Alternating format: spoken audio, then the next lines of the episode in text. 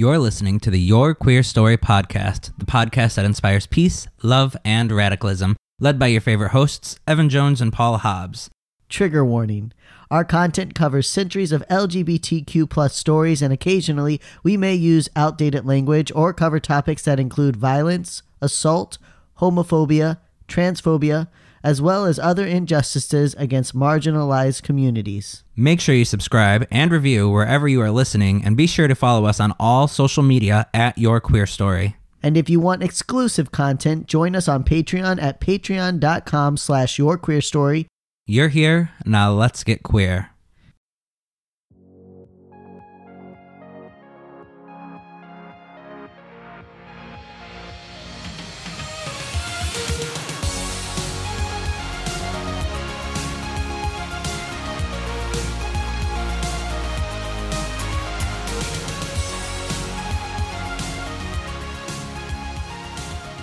Hello, Christians. Queerstians. Yes, hell, Queerstians. Just reminding you where you're all going. That's what we're here for. So, hey everybody, welcome back to another episode of Your Queer Story. We're your hosts. I am the ever talented Paul Hobbs. And I am the more talented Evan Jones. I love how we're constantly opening by just saying the same exact line, but one of us is saying that we're better than the other. Uh, that's because you copied me. That's not no, no, it's not. It's because you spread lies and rumors. Did you see the Twitter poll? People like me the most. That Twitter poll is so old. You just need to run a fucking new one. First of all, that Twitter poll was only you answering it, and we already established that there was two people that answered it. Now you need to ask people again. I now will. that folks are engaging more. oh, I will. Okay, good. I hope you do. And I'll win again. So, we just want to say thank you to our followers and listeners. Without your support, we couldn't do what we do. Really, we couldn't. Or, I mean, we could. We but could, but not. It wouldn't be as, as easy, and we already have a lot of issues that we have to deal with. So, yeah. so uh, we thank you uh, very, very much for that. Um, your support really does mean a lot to us. Mm-hmm. And if you'd like to interact with us more, you can follow us individually on social media. You can find Evan on Instagram at EB&J Sandwich, Mm-hmm. like peanut butter and jelly, but with an E, B, and J. So it's like peanut butter and jelly. And uh, you can follow like me, all. Paul, on Twitter at at, at the Paul Hobbs. the Paul Hobbs, because there's no other Paul Hobbs. That's right. I'm the Paul Hobbs. the Paul Hobbs. So, um, also you can follow our social media accounts at Your Queer Story. Snap us. snap us. We're developing our Snapchat more. Um, so snap us. Uh, got some stuff on YouTube. If you go on there, not a lot, but we have been adding more videos steadily, slowly but surely. Um, and of course, our Facebook and Twitter, where we're most active. And for exclusive access to even more material, you can become a Patreon supporter for just $3 or more a month and your money goes strictly towards benefiting this podcast and helping the queer community. Uh, so, for instance, we've offered to help a local queer trainer, um, give them some free training classes through our support, so they can give um, offer those free classes, obviously, to queer individuals who uh, struggle a lot. Um, if you're, especially if you're transgender, um, going to the gym can be hell. Uh, gym is so important to me personally, but going there and trying to go to the locker room or working out, it's it's just awful. So having a safe space is very important. So like we do stuff like that. We've also organized and funded meetups, contributed to local causes. We helped organize the Rhode Island Transgender Rights Rally in November and more. So just know that your money is going to a good cause. And that brings us to our next very important point. This month, we are celebrating Black History Month by covering some of our favorite queer people of color. Um, we recognize that we are not the best people to be talking about the intersectional identities of being a queer person of color in America, especially during this time when racism has become more open and more blatant in the wake of the Trump administration. The best way to do this show would be to invite a queer black individual onto, our, onto the show to help us discuss these issues. However, space and lack of proper equipment greatly hinders our abilities to do this. It is the number one reason we are saving everything we can through our Patreon to upgrade our sound system and eventually establish an actual studio. So, although again, we're not the best people to address Black History, we also felt it would be a dishonor to ignore this special month altogether and not give our listeners a chance to learn about these truly amazing stories. So, thank you for your patience and understanding. Know that we are working to include more guests and provide a wider perspective in the very near future. We love all our Queerstians and we want to make sure that every voice is heard and heard properly. So, thanks for being patient with us, guys. Um, again, we know we're two white guys talking about Black history, but um, good do the best we can with what we can at this time. Exactly. So, before we begin the hidden story of Mrs. Lucy Hicks Anderson, Um, we have some questions. We're shaking it up a little bit this week and um, asking ourselves two questions. First of all, who would be your celebrity BFF if you could choose anyone and they wouldn't run away from you screaming? I would have to pick Colleen Ballinger, also known as Miranda Sings, Hey. just because she is one of the funniest people. Her like sense of humor, just like no matter what video it is, it always like knocks it out of the park. She cracks me up every time, and I think she's also a very good person. I follow her, Colleen Ballinger as well. Mhm. Um, you know her personal page, and I feel like she's pretty genuine. So Yeah. seems like overall good person. I think so. I actually would choose one of her good friends, Ariana Grande. I Oh. would. Yeah, I know you're jealous because you didn't think of that. No, I, But they could would all still- hang out together. What you? I would still pick Colleen. I would. I would do Ariana because I think that she has a very good sense of humor, and I appreciate Mm-hmm. that. Like I think she's down to earth. Obviously, she's an incredible singer. I love her music, but for me, it's more about the personality hmm and Has nothing to do with anything. Exactly. I don't care if you have an amazing voice. That's great. But if you have a shitty personality, I, I, I don't care. I don't care if you're an amazing actor, actress. If you have a shitty personality, I don't care. So, um, but she seems. I've seen her like she's done um like Saturday Night Live. Oh yeah, and- she's always real good. exactly. She's she's hilarious. She. I know. She, I can sense it. I don't So- think you two would get along. No, why? No, I, fe- I feel like it would be an awkward chemistry.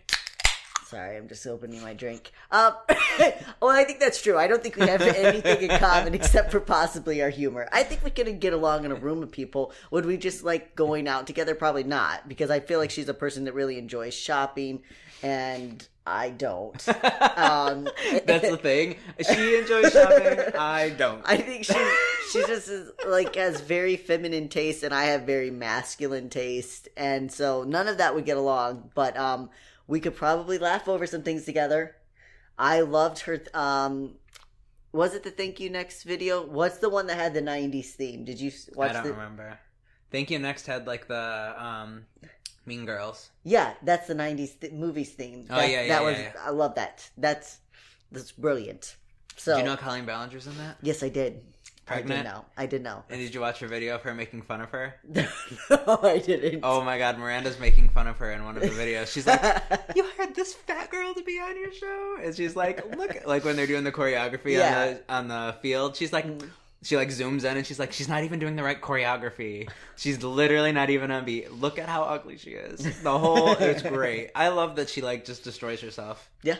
Because that's how I am. That's good. See, but see, don't you think I could be friends with Colleen Ballinger? yeah. Then I could be friends with Ariana Grande. Mm. That I could do. I could. I all right. Just, just somebody send Ariana just a little message. Just let her know to check out our podcast. I'm sure, sure one of her good friends is listening to this. Oh yeah, Isn't her brother gay though? Frankie Grande.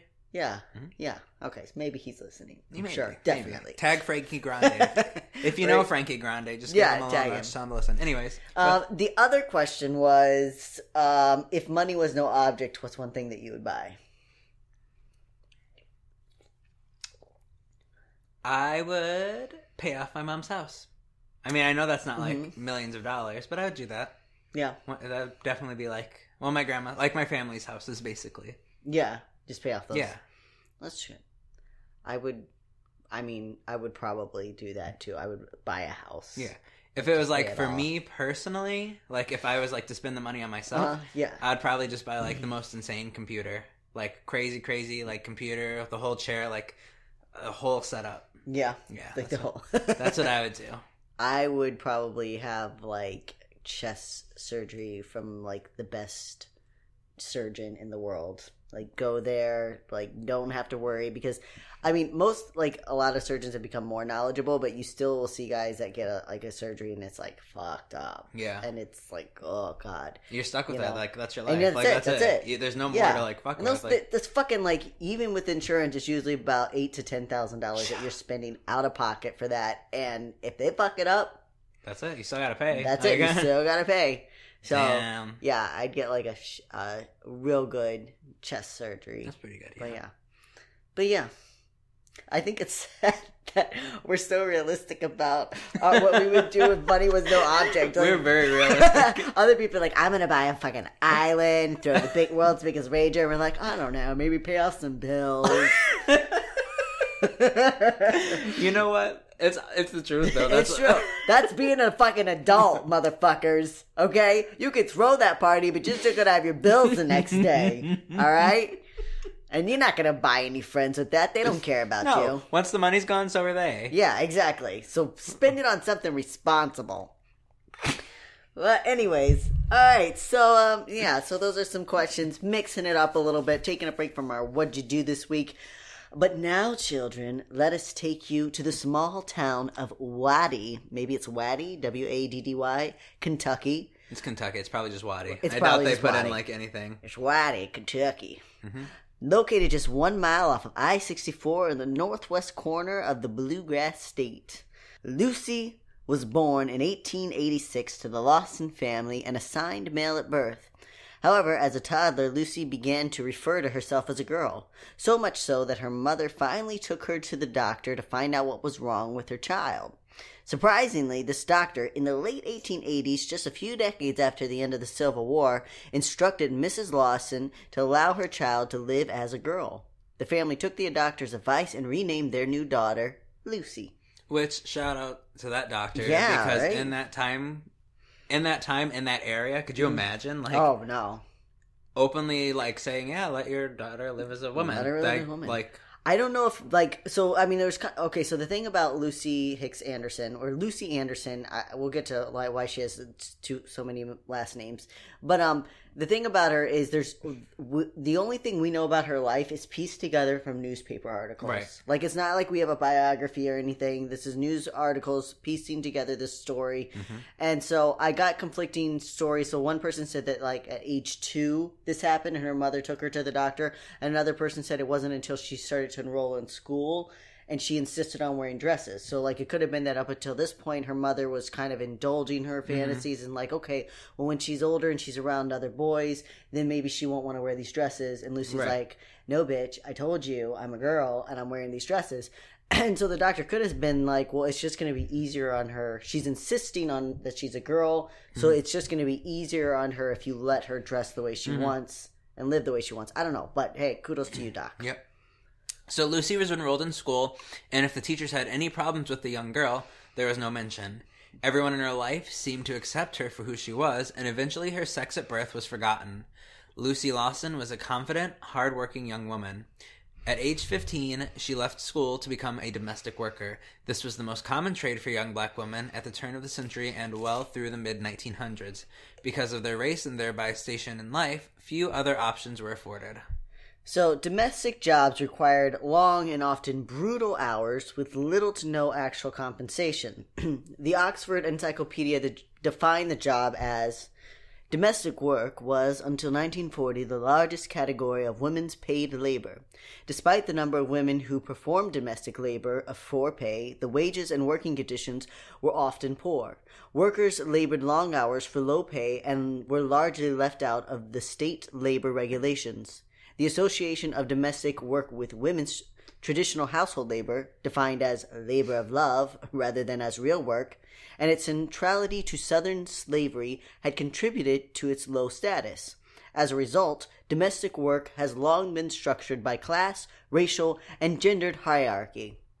So, um, I mean, I'll like this is kind of goes back, and I I know there was a lot of kind of like mixed reviews on the show The Help that came out several years ago. It's where oh, what's her name? A couple of stars had breakout stars, but the woman from uh from How to Get Away with Murder, like she's like a great star, and I can't think of her name. But anyway, so The Help was like like it was about ten years ago now, actually, and it talks about um, it it talked about like you know uh, the female workers in the domestic workers in the houses and the poor conditions, and that was in the '60s. So you can imagine Lucy is doing this job in the turn of the century, 1900s. You know, she's not getting anything. It's awful. So, one white female news journalist went undercover to expose the hardships of the job. The Chicago and Chicago, Chicago. the Chicago Encyclopedia wrote that she reported t- tolling 15 hours daily and performing every household chore except laundry, which was sent out. She made 275 per week plus room and board. Which how much was this at that time? Um, that was less than the average. I don't know what the average was, but um, the average paycheck was about four dollars an hour, and Mm-hmm. she was making two seventy five. I don't know how that relates to today's cash. That's one of the figures I didn't work out. But she worked fifteen hours a day, doing Jesus. household chores constantly. So you literally, yeah, you literally just work. Yeah. I mean, 15 hours you're awake. What, like 18 hours a day? Yeah. So your whole day you're working. Exactly. Your entire day you're working. You just wake up and you work. And I don't know how someone has that many fucking household chores to do. Uh, yeah, It's just- literally. Yeah. What What's your house? I mean, at that point, you're just like, mm, doesn't look that clean to me. That's literally what it is. This has to be what it is. You just want people constantly at your beck and call, Mm-hmm. and like they're standing there, and like whatever you want, you want a glass of water, you want the drapes open. That's why you see in films they're like, Mildred, open the drapes, and Mildred's in the back as if fucking Margaret can't get off her goddamn ass and open her own fucking drapes. Yeah, but. Mildred's got to work 15 hours a day, so you don't have to get off your ass, Margaret. Yeah. Yeah, yeah, yeah. And of course, those were the conditions of a white woman in the domestic work industry. While black women made up only 4% of the female work population in 1900, over 30% of domestic jobs were held by African Americans. As more opportunities opened for white women in the workforce, more black women stepped in to take the only jobs afforded them. So, of course, white women started being able to uh, take jobs as secretaries and, and work in retail shops. And, of course, black Right. women still are only allowed this one job. And the farther south you went, the less money a domestic worker earned. Most women in the south took three weeks to earn one week's worth of pay of a domestic worker in Chicago. The Chicago Encyclopedia also wrote of the frantic need for jobs within the black community. While a step up economically from the South, Chicago nonetheless presented newly arrived African American domestic workers with difficult conditions. As late as the 1930s, domestic servants complained of employers offering day work to the lowest bidder at the notorious slave pens at the corner of the Halsted and 12th Streets. While single white women often utilized domestic work as a temporary stop on a track of upward mobility, most African American women were forced to make careers out of domestic day workers or laundresses. Yeah, and this is not that long ago, people. No, it's not. It is basically I mean- slavery with a small Yeah. sump of cash at the end of the week. It is. That's it's the like- only difference. Yeah, it really is. Because it's like we're not going to let you work any other jobs. You have to have money so you can live. So we're going to force you to work these menial jobs. And we're jobs. also not going to give you any compensation, even though we as a country just held you hostage oh, for Oh, yeah, yeah, no, all no, these years no, and forced you to work. pull for it. yourself up by your own bootstraps, right? We did it. Yeah, we did it. Of course, we we came over here when our forefathers came over here. They gave us free land and they gave us a free start, and they basically incentivized us to come over And here and to start over. entire population of and they killed everybody that was here and stole all their possessions. But you, who were brought over here in slavery and who were given absolutely nothing and thrown out into the uh, and thrown out into the streets and then forced to take jobs, uh, the few jobs that we would offer you, and you have to pay take whatever pay we give you, right? Because Mm-hmm. we're not going to just pay you what you deserve. We're going to pay you the least amount that we can. Right. But- and make you work as much as possible. Exactly. And this is going to be a job for only people of color. Um, but but we we don't have slaves anymore. But we, don't have that. slaves. It's totally different. that. And if you would just work harder, that then you would pull yourself out of your mess. And this is all said with sarcasm. um, so what was it that? Because we just had. Um, it was just a few weeks ago. We saw we celebrated. You know Martin Luther King Jr. Day, and we're talking. To, and he was talking to someone about you know the concept of pull yourself up by your own bootstraps and like yes I, he's like i understand america as a country that says pull yourself up by your own bootstraps but that's kind of cruel to go to someone who doesn't have boots and tell them to pull Yeah. themselves up by their own bootstraps. They own literally don't have anything. right They So, don't have anything. yeah And again, these were the conditions of the North and not the conditions of Kentucky where Lucy worked to earn a living. Yet for the next five years, Lucy worked hard to earn enough money to move to Pecos? pecos P E C O S, Texas, where she worked at a hotel for the next 10 years. Then in 1920, at age 34, Lucy met and fell in love with Clarence Hicks. Little is known about the two's relationship, but the same year they ended up in Silver City, New Mexico, where they wed before heading to California. Hmm. Hey Queerstians, do you own a business? Are you an author or an entertainer? And would you like a great way to grow your audience? Well, this commercial slot could be yours. For just $20 a month, we can advertise your show on our podcast. And as a rapidly growing queer content source, we want to help get your name out there. So if you want even more promotion, you can just choose our $30 tier to get ads and links on our website. And for only $40 a month, we'll review your product on our YouTube channel and link it to all of our social media. So go ahead, send an email to yourqueerstory at gmail today or reach out to us on social media via Messenger. And let us make your business a little more queer.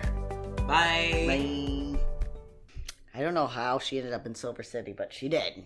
I don't know if she followed Clarence there, if he like passed her on his way through her hotel. Nobody knows. She just met Clarence, headed off to New Mexico, and then it was like, ah, fuck it, let's go to California. So settling down in the town of Oxnard, Lucy went back to domestic work, but scraped every penny she could into her savings. A few years later, she bought her own property and opened a brothel selling illegal sex and illegal li- liquor during the Prohibition era. Perhaps it was her line of work. Perhaps it was Clarence's insecurities that his wife was a businesswoman. Or perhaps it was simply that the relationship had run its course. Either way, Clarence and Lucy divorced in 1929 after nearly a decade of marriage. You know what? Shit happens. Yeah, shit happens. It could have been anything. It could have been all those things. It could have been nothing. It could have been that they were just tired of each other. Yeah. But I do love that she goes there and she like saves her money and she opens her own business and call it whatever. Like she fucking opened that thing. She That's incredible. It, it is. That's fucking that she was able to buy property. First, I can't all. even- Any woman buying property at that time was Oh incredibly yeah, hard. And the fact that she was able to save up that much money working that job, I can't even save up enough money to buy like a computer because I spend it all on everything. know, so right? like, like her gotta- willpower alone is like to save that money. And women didn't even have the right to their own property until I could be wrong about this, but I want to say they didn't even have the right to buy their own property until 1919 when they got the right to, to vote. Again, I so could be she wrong, fought. But she fucking got that shit. So Lucy poured herself full time into her business. Yes, businesses, because not only did Lucy turn her one brothel into several thriving brothels, she was also one of the best cooks and party planners in town. Her business savvy and strong social skills soon put Lucy as a regular contact with the town's elite. Whether she was catering an elaborate going away party for a prominent family's son or writing a commentary in the local newspaper, Lucy Hicks was a well revered member of Oxnard society. Yeah, kicking ass, taking names. Some even considered her indispensable. One night, after being locked up for running a brothel, which I'm sure was a regular thing, Oh, yeah. Lucy was bailed out by Charles Donlan. Charles was the town's leading baker and absolutely needed Lucy available to cater his party that evening. In addition to running her businesses, Lucy also volunteered for the Red Cross, made regular donations to the Boy Scouts of America, as well as many other local charities, and it was apparent that she had created quite a nest egg for herself because it was later discovered that she had invested over $50,000 in war bonds, which would equal approximately $729,000 today, nearly three quarters of a million dollars. Holy fuck! She wow, she must not spend money on anything. She must not. Or those brothels were working because the people of Oxnard needed to fucking get off. Apparently. Also, she was. They they couldn't say enough about the fact that she was a great chef. Like she Yeah. really, people just loved her. Like she could, you know, she's cooking for you. well, you. think about it. She's from Kentucky. She had that good Southern Oh, cooking. Oh yeah, and she you can't just to- get anywhere. Then she Yeah. moved to like where did she go? To, uh. New Mexico and California is where she's at now. yeah, but she moved like all over. I'm sure she could learn. Oh yeah, you know? went to Texas. Probably learned how to pick up some like good Well, if you- Mexican yeah, food. and if you think about Yeah. it, she worked as a I don't know what it's called, basically a slave all that time. I'm sure she cooked. oh yeah, no, yeah. You she, know, well, she so did she- some domestic housework, and she which probably is just got attacked if she didn't cook the food good. I mean, I'm sure she, you know, it was like an like, what the fuck is this shit all the time? I think. Well, she. I think, and also it's a pride in her just obviously being a good businesswoman. well, yeah, on top of it all, Yeah, she's like she's she's researching recipes, trying, doing the best she can because that's how she's gonna you know sell her business. Right. That's how she's gonna earn a better place in whatever job she has.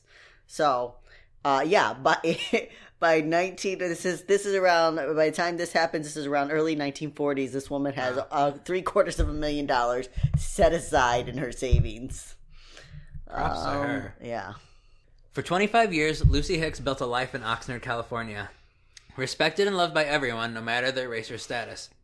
At 58 years old, love found Lucy once again, and she remarried in June of 1944, this time to soldier Reuben Anderson.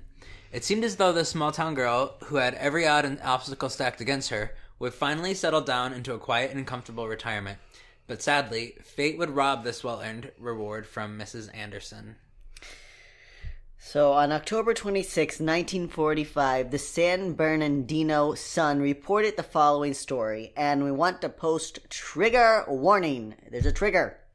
So be careful if you listen. This article is full of inaccuracies and offensive language. There are no racial slurs. We wouldn't read those, but there are none. But there is incredible transphobia. the article read Employed as a maid in Ventura County homes for the years Employed as a maid in Ventura County homes for years, a 43 year old man was arrested on a charge for failure to register for the draft. Richard B. Hood, FBI agent here, said the man, known only as Lucy Hicks Anderson, was arrested on a raid in a rooming house in Oxnard and his sex was discovered. Hood said Anderson recently retired from employment as a maid to operate the rooming house, married a soldier named Reuben Anderson, and collected his allotment checks. a man known only as Lucy Hicks Anderson, but okay, fuckhead. That was it. That was the story that shattered Lucy's life. She was put on trial for perjury and defrauding the American government by, Ven- by Ventura County. The trial lasted over a week and was brutal. The woman had created the, the woman who had catered the elites' parties, who had welcomed them into her brothels to buy illegal alcohol and cheat on their wives with sex workers without any judgment. This woman who had sang in church and donated to the Red Cross and been active in her community for 25 years was now reduced to a joke, a laughing stock, and an amusement for her townsmen and her country. Which the I I wanted to read that before we like commented on it. Yeah, oh, yeah, yeah. So Infuriating. it is Right? It's the most hypocritical thing. I can't believe for 25 years she's there. She like you the fucking banker bails her out of jail so she can cater his party. She lets all these men into her into her brothel to Mm. cheat on their wives. yeah, to break the law by buying their liquor and God knows what else. Drugs, gambling, all the shit that was illegal. She's, you know, she has no judgment. She's active. She's donating to the local community, local charities. Like she, like even though she has all this wealth, she's giving it back. Mm-hmm. And then the people of the town just turn on her and like, oh God, well we didn't know. Oh fuck you. These, yeah, it's disgusting. It's disgusting because again, it's not like she's some outsider that's been in the town for a year or two. For 25 years, you've known this woman and suddenly. She's worked with you. She's she knows your children. She probably helped raise your fucking children. She held your babies. Like yeah, and then all of a sudden you're gonna be like, Well, I'm better than you now. Well yeah. Actually I've always been better than you. I was just pretending. Right. Well, that's the truth, right? Because that's the thing. You always thought you were better than her. It, it's it's infuriating. It's disgusting. So during the trial, Lucy was forced to strip off her shirt and bare her chest to the jury. She was questioned on her wigs, her clothing, her mannerisms. Lucy, def- Lucy defiantly said to the prosecution, "I defy any doctor in the world to prove that I am not a woman. I have lived, dressed, acted just what I am, a woman." The prosecution took her up on her challenge, and five different doctors stood, and five different doctors took the stand to testify that Lucy was definitely a man. The defense countered with an argument that Lucy had hidden internal organs which would prove she was a woman, but could not be produced until an ops- autopsy at her death, which is, if you're just trans person, like, I can't imagine sitting there and having five doctors get up and just tell you what you know to be true, like what you know to defy what you know to be true. Right. Like, just to defy, yeah. it's just the humiliation of it. It's the humiliation of the whole process, and that's what they. That's what it really was about. You could say it's about defrauding the government, but it's about to There's humiliating this defrauding the government how? For what? Oh, because she lied to him, saying she dodged the draft and uh, she t- she collected her husband's uh, pension from the fucking military.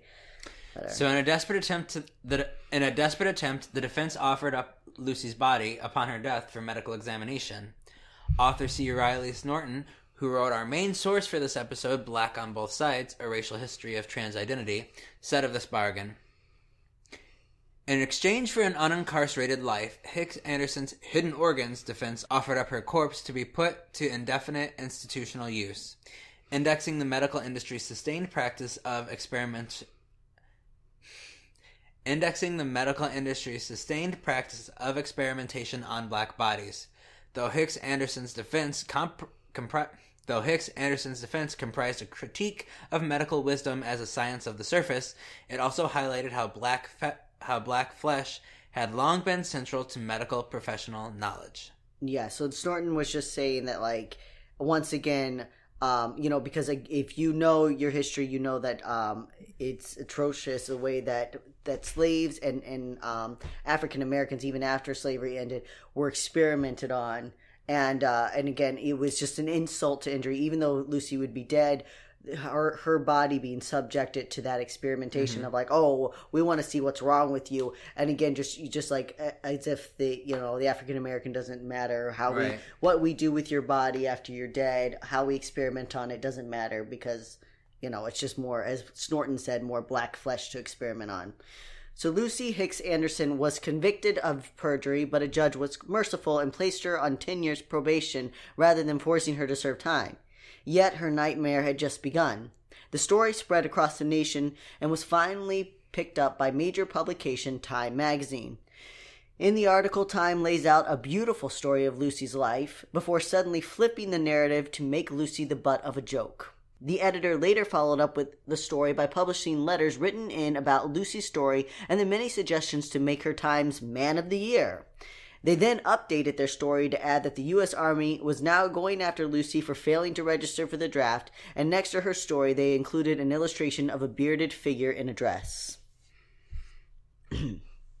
Lucy was indeed in trouble with the military, and she and Reuben were, were both placed on trial for defrauding the government with their so called fake marriage. During the trial, Lucy refused to answer whether or not she had male genitalia and refused to lie and say that she was a man. The Washington Evening Star ran a headline on June 8, 1946, which read FBI charges mock wedding of two men to get allotment. Lucy had lived as a woman her entire life and now had ident- and now had her identity further insulted as the government insisted this was just a ploy to get money. And how much money? $1,000, worth about $12,000 today. Yeah. So she's like, uh, that's pennies. Yeah? Oh, right. you want yeah, like? I got a fucking three quarters of a million dollars just in war bonds, bitch. Like Right. I'll give you your thousand dollars. And um, it's funny, not funny, but uh, you know, it, with the transgender military ban that went into effect a few weeks ago, um, a lot of the argument, one guy was arguing with me and talking about how uh, transgender soldiers just want to enlist so that they can get money and get their surgery covered. And another person's like, I'm pretty sure there's a lot easier ways to get your surgery and to get funding than to risk your life on the fucking battlefield. But that's always the case. You just want this so that you can have attention and so that you can have money. Even though it makes no fucking sense, even though it's a lie, even though you've lived your entire life this way, even though you're putting yourself in peril and you're having to go through unnecessary, not unnecessary, but these extra hardships. Sure, it's all And the about mental money. trauma. And the mental trauma, the abuse, all of it. But sure, yeah, it's, it's so I can get some extra money. Lucy and Reuben were both sentenced to prison. Lucy was forced to house with the male prisoners, denied women's clothing and any consideration of her female identity. Upon their release, they tried to go back to Oxnard. However, the local sheriff advised them that it would not be safe for the couple to return to their home. Instead, Reuben and Lucy settled down in Los Angeles, where they remained until Lucy's death in 1954. She was 68 years old. And a very interesting comparison has been made uh, by Snorton between Lucy's case and that of Christine Jorgensen. Jorgensen is known as the first transgender celebrity in America and one of the first publicly out trans individuals in our country's history. Truthfully, there were many trans figures who lived life openly before Jorgensen, but many were not afforded the opportunity. Many were not afforded the opportunities that she received. On December 1st, 1952, just seven years after the trial and public ridicule, ridicule of Lucy Anderson, the New York Daily News ran a front page story that read, XGI becomes blonde beauty. I wonder why. I wonder what the difference was. Well, God, I can't, I can't quite put my finger on what's different about this story. How interesting that the white Danish blonde woman who dressed in pearls and fit the June Cleaver look of the day became a national sensation, while the hardworking black woman who net, who invested in her community, built her own empire, lived her identity a, authentically was reduced to jokes and taunts. Snorton and other historians such as Emily Skidmore, she wrote Emily Skidmore wrote True Sex, which uh, talks a lot about transgender men in America. Both theorized it was white freedom at play during the Cold War that allowed Christine to live openly, whereas others did not have this op- opportunity. Snorton quotes Serlin in his book, writing, Freedom was, and still is, malleable enough in its time to appeal to religious zealots, civil rights activists, political ideology, political ideologies, and aspiring transsexuals alike. So, um, basically, what they were saying uh, is that so there, so you have to see think of America in this context. You know, this is 1952. Red Scares hit. We've defeated Nazis and fascism in um, World War II. Mm-hmm. We're facing our new enemy of the communist Russia and and communist China. And there's this big ploy about freedom in America and how individuals we we value our unlike the communists we value the individual's freedom. Now they can they had a whole separate um, you know idea about homosexuality, mm-hmm. right? Homosexuals were pedophile. They had they spent decades creating that narrative, and now they could sell it. But there wasn't enough about the transgender and transsexual individual to know um, to really have a bigoted stance on it yet. Mm-hmm. So a lot of people had to say that Christine Jorgensen should have this right and this freedom to transition to a woman if she wanted. Um, but it, then it shows on the other side how someone like uh, Lucy Anderson, who's a black woman, how she's viewed more as an object oh, yeah. than she is as a, a, person. Whereas Christine Jorgensen can transition because she's an American who deserves freedom. It shows that Lucy Anderson isn't seen as an American. It's like the start of nationalism, right? It, well, that's that's exactly what it is. World War II is really the the uprising, at least, of nationalism. Mm-hmm. So, uh, so which which Snorton then added Yet if Jorgensen's media figuration came to represent a form of freedom, it also signified upon the various kinds of unfreedom that marked and continue to mark black and trans communities. As the country rode the wave of the Red Scare and our defeat of the of Nazism and fascism, as we faced our new enemy of communism, many were able to digest the image of Christine Jorgensen because she followed the rules. She was straight, she was domesticated, she was feminine. And most importantly, she was white and she was beautiful and blonde.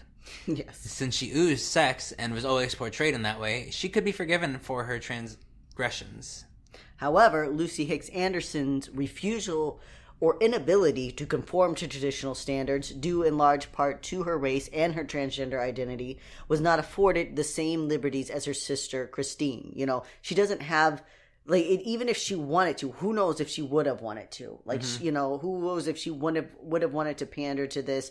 I'm a nice little housewife stays at i don't home. think she would have. She I would have been like fuck you i built my fucking empire. Exactly. So this like i said this woman's been out kicking ass since forever. But even if she had wanted to she wouldn't have been able to. Right. she had doesn't have the same. Lucy was held to a different standard and viewed more as an object that didn't fit its intended place we saw the same double standards and indignities shown towards Marsha P. Johnson in our coverage of our fourth episode. It is simply impossible to compare the experiences of a white transgender woman to a transgender woman of color. While there may be similarities, and while we can all garner strength and inspiration from Lucy's story, we must point out the lopsided playing field that transgender people of color and all people of color face. And that's our episode for today, everyone. Your recommended resource is Black on Both Sides, a racial history of a racial history of trans identity by C. Riley Snorton. And we will be back next week with a much more current figure, RuPaul. So make sure you tune in for that queerness. And in the meantime, make sure again that you check out our social media. Snap us. Snap us snap us at your queer story. You can also join us on Patreon, and we would really, really, really appreciate having you on board. That's right. Again, all your support goes back into the podcast, us getting better equipment, and being able to do more things with the podcast. Yep. But most importantly, don't get a lobotomy. And stay queer. We love you, our suckling sapphis. And our beautiful allied hookers. Bye. Goodbye. Thanks for listening. Remember to subscribe and review wherever you are listening and follow us on social media at Your Queer Story. Like what you heard? Want to share your story? Send us a voice message to add to the podcast from the Anchor app or at anchor.fm slash Your Queer Story. And if you would like to support the work we do or get exclusive content, check us out on patreon.com slash your queer story. See you next week. Bye.